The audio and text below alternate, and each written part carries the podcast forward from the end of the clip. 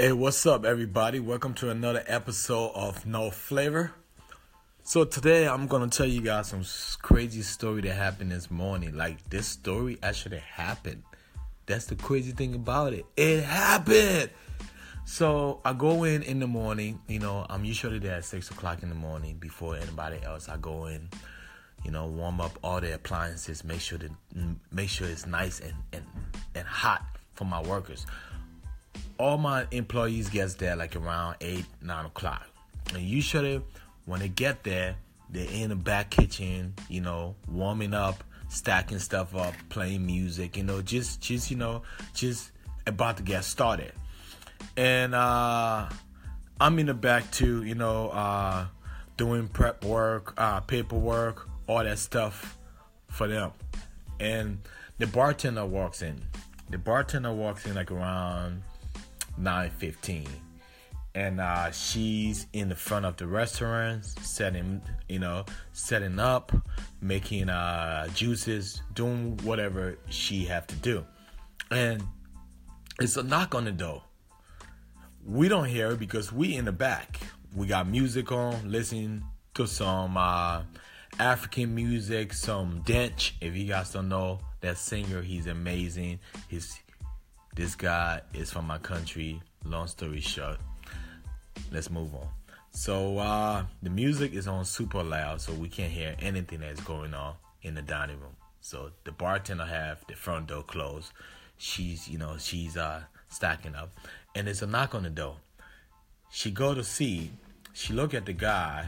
She was like, okay, this guy been here before the asked us for a glass of water. So let me just crack the door open and to talk to him. When she cracked the door open to talk into this homeless guy, the guy tells her that he have to use the bathroom. And the guy told her that he had to pee. So she said, okay, you know, I know this guy.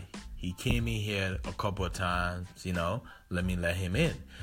She let the guy in. Halfway to the bathroom, the guy said, oh, I changed my mind. I have to poop.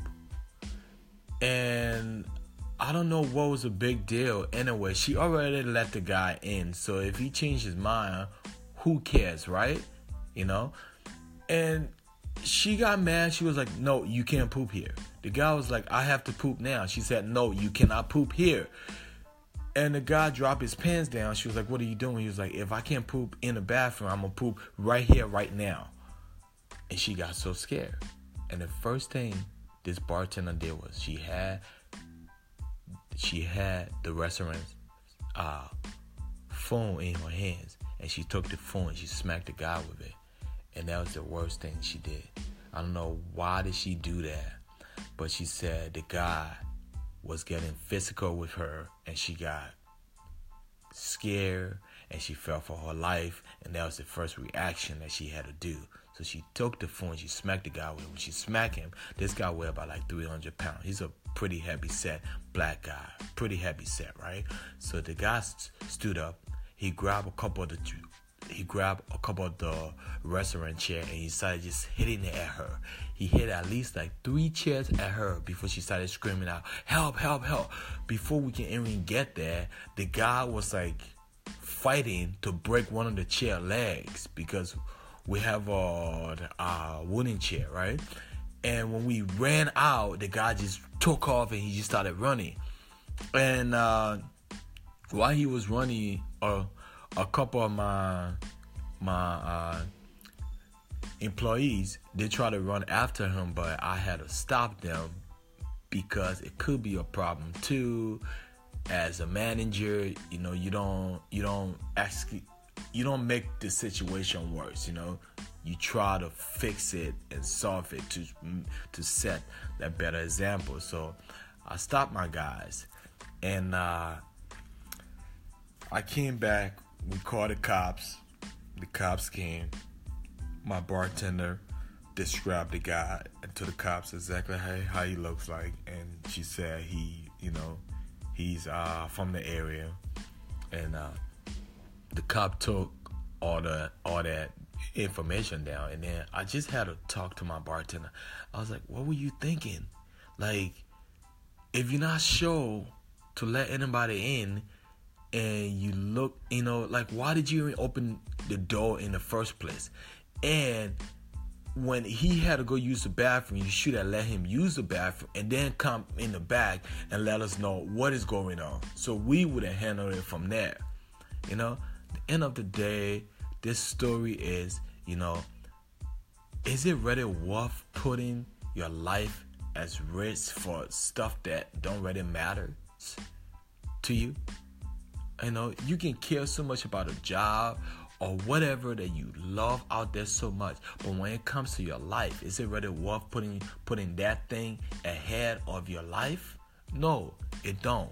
So my best advice for you guys out there, you know, if you can don't let stuff escalate to the next, you know, level, don't do it.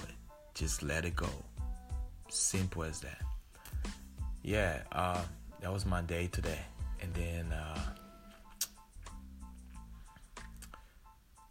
I love what I do, you know. And the restaurant job is like, it's one of those things like you're on your feet every day, no matter what you do, and you're cooking for people that some of them appreciate you, some of them don't.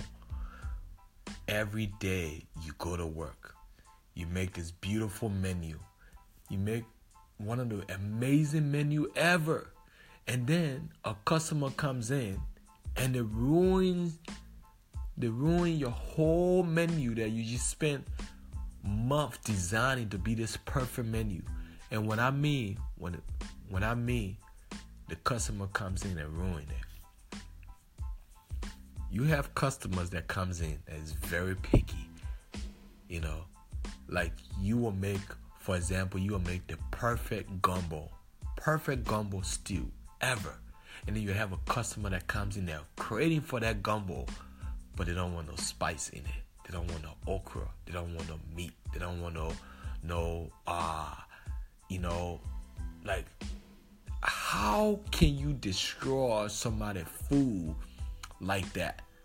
For those people out there, from a chef to you guys, why do you guys do that?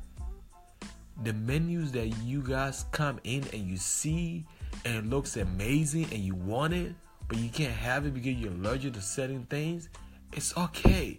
You don't have to have it, because if you don't have it with all the stuff in it, it's not the same. That's common sense. It's not the same. And that's all I got to tell you guys. It's not the same. And that's it. So next time when you go out to a restaurant and you read a menu and the menu says whatever that's on it, just let it be. You know, try to find something that works for you. But you don't have to go in there and destroy people's menus and they're taking stuff out like you own a restaurant or something, you know? They got all the people they got to feed too. And then they're spending hours just to please this one person because they're allergic to so many stuff in that dish, but it's still wanted. It's just sad when people do that. You got people come in the restaurant, they ask for cheeseburger with no cheese. They ask for meatball sandwich with no meatballs in it, but they just want the sauce. Like, what is that? You know, like, it's a joke. It's an embarrassment to every cook, every chef out there. That right there, we hate that. We don't like that because we spend time creating our perfect menu, and then you guys come in and ruins it. But this is another episode of No Flavor. Thank you guys for listening. And I would see you guys here again another time and another day. Thank you for listening.